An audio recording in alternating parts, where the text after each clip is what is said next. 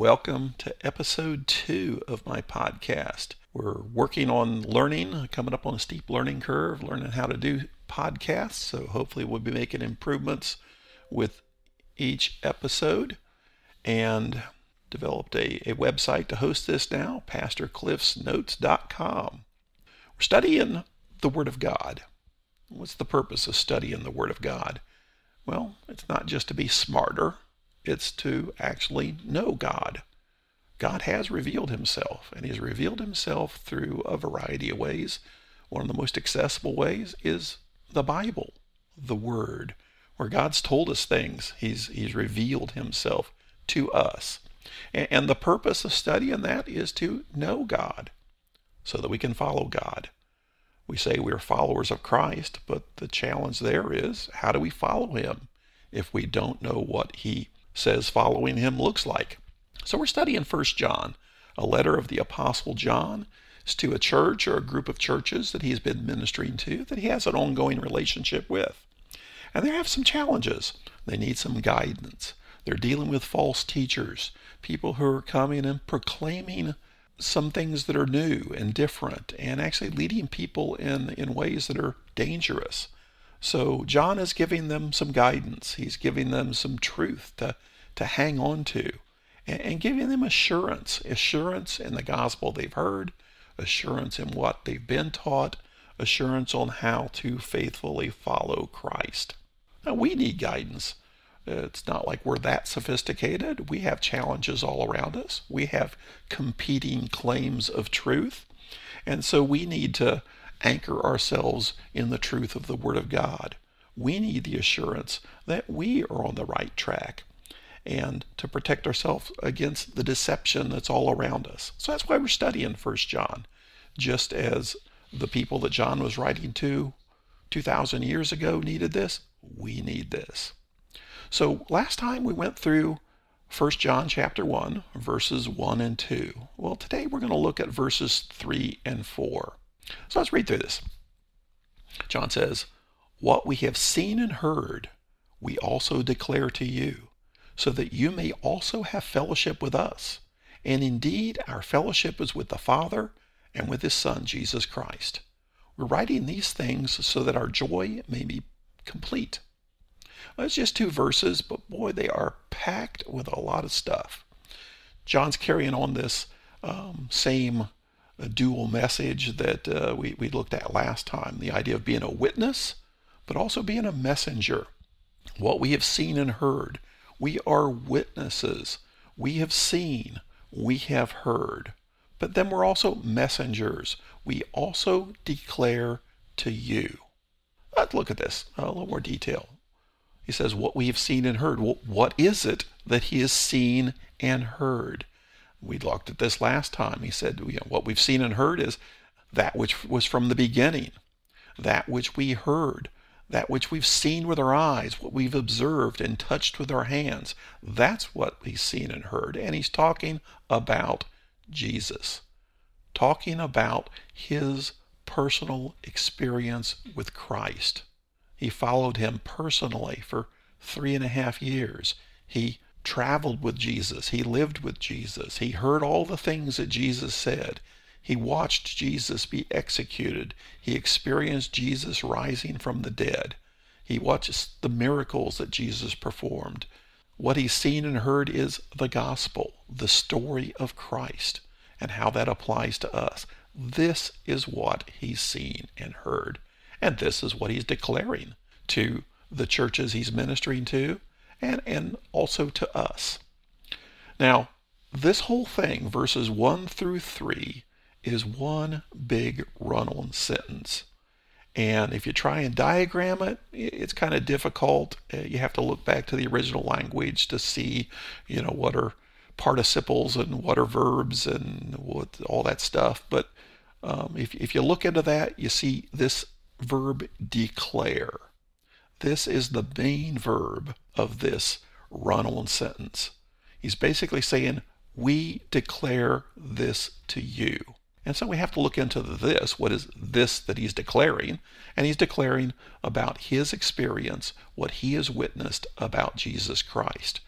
But the main verb is we're declaring that to you.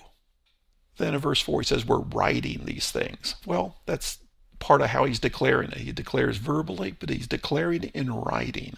So this is the main thing. We're declaring the thing to you. What is this thing? Jesus Christ. Then he gives a reason. Why are we declaring this thing to you? So that you may also have fellowship with us. And indeed, our fellowship is with the Father and with his Son, Jesus Christ.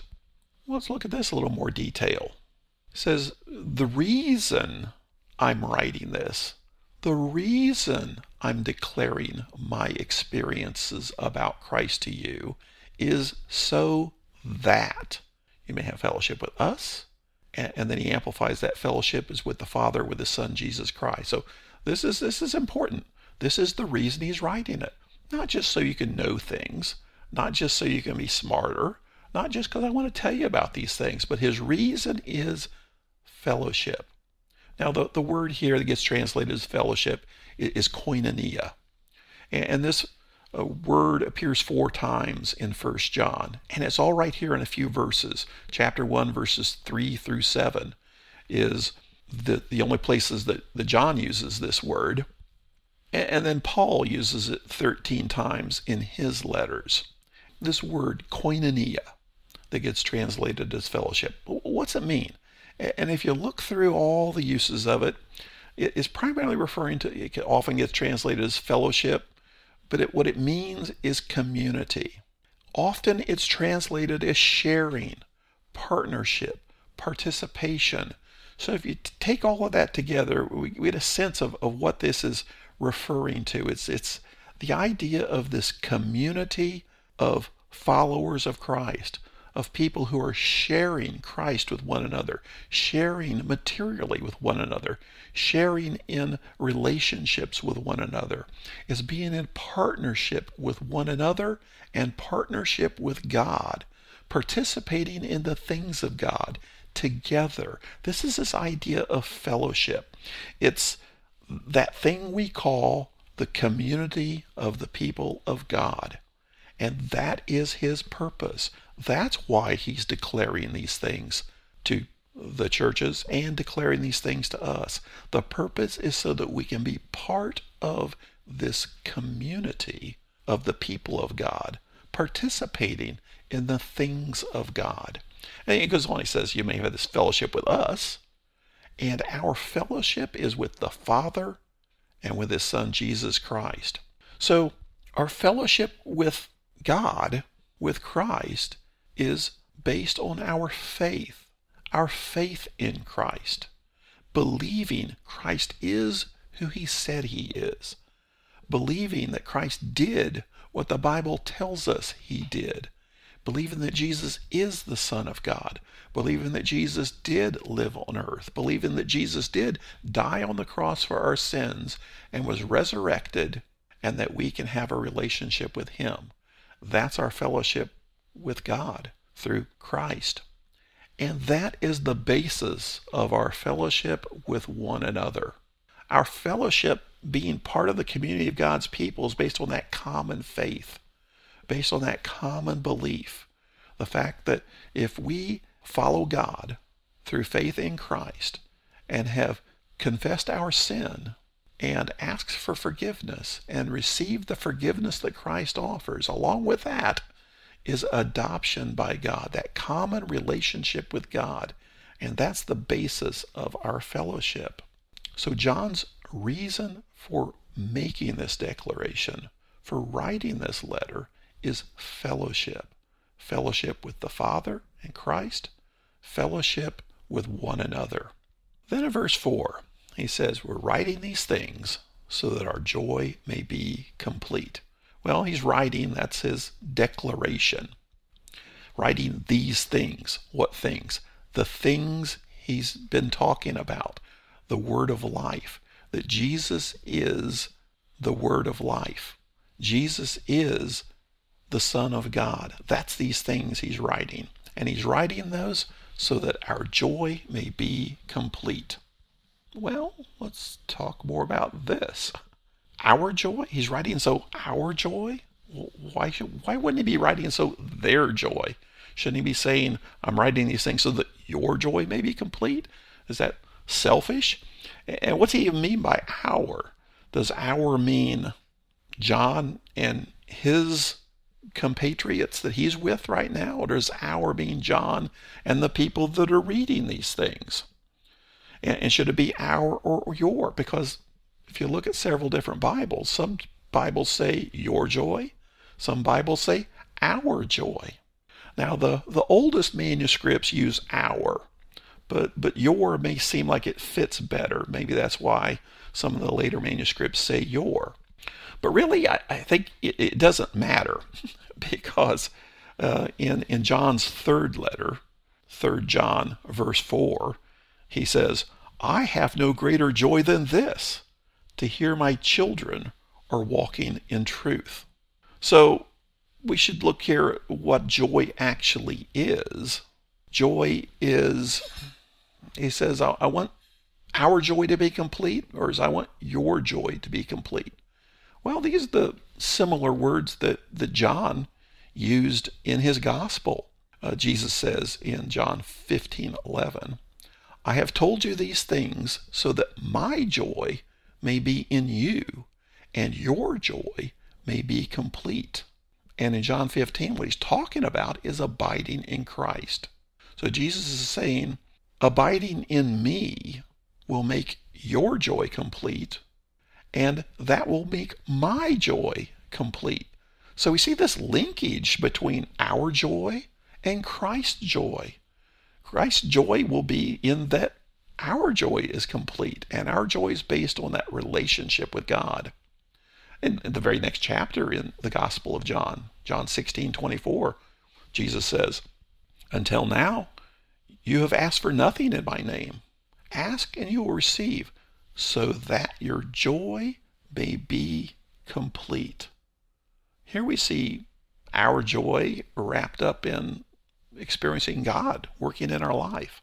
So our joy is in knowing Christ, following Christ, seeing God working in our life. And our joy is linked to Christ's joy. And the very next chapter in the Gospel of John, John 17, and this is Jesus' prayer, his prayer shortly before he goes to the cross. In John 17, 13, he's praying to the Father. He says, I'm coming to you, and I speak the things in the world so that they may have joy completed in them. That is, Jesus says, I'm sharing the gospel so that the people who hear the gospel and respond to the gospel may have their joy completed. They may have complete joy. Here, the, the joy he's talking about is the joy of knowing God. So it, it's linked. Who is we? Whether it's it's John and his compatriots, whether it's John and the readers, and, and whether it's our joy being uh, John's joy or John and the reader's joy, or the it's really all the same. Just as Jesus said, you know, your joy is linked to my joy. John says in in third John, he says, "This is my joy will be no greater than this, than that my children are walking to the truth." This is, you know, I experience this. What really makes me happy is to see people responding to the gospel, to see people knowing God's word, diving into God's Word, being transformed by the Word of God, to see people growing in their relationship with God, to see people having that joy of following Christ. That adds to my joy. That completes my joy. So it's all together. So the bottom line, what John really wants here, John wants these people he's writing to to have a dynamic, healthy relationship with God, a growing relationship with God. That will make their joy complete. That will make his joy complete. That will make Christ's joy complete. John's writing this letter so that people can know Christ, have a better relationship, a deeper relationship with Christ. So, what about us? John's writing this so that their joy can be complete. Well, he's also, by extension, writing it so that our joy be complete we have the same declaration of John's testimony of what he saw and heard that the people he's writing to have. We have the same letter he wrote to them. And so we can experience the same fellowship fellowship with God and fellowship with one another that John's talking about to the people he's writing to. We can have the completed joy that he talks about by knowing Christ and knowing God through Christ. So, well, how's all this work? Well, it, it comes back to the gospel. Hearing the gospel, responding to the gospel in faith, and having a relationship with God. That's how our joy can be complete. And that's the, the joy that John's talking about. So, how do we know God? Well, if you look on my website, PastorCliffsNotes.com, there's a, a little article on how to know God. Well, that's the big challenge for us. Will we grow in the Word of God and know God, and by that complete our joy and experience the joy of Christ? Thanks for joining me. Next time we'll we'll continue to look at this and we'll look a little more about what is this message that John is proclaiming and look some more about this fellowship that John is talking about.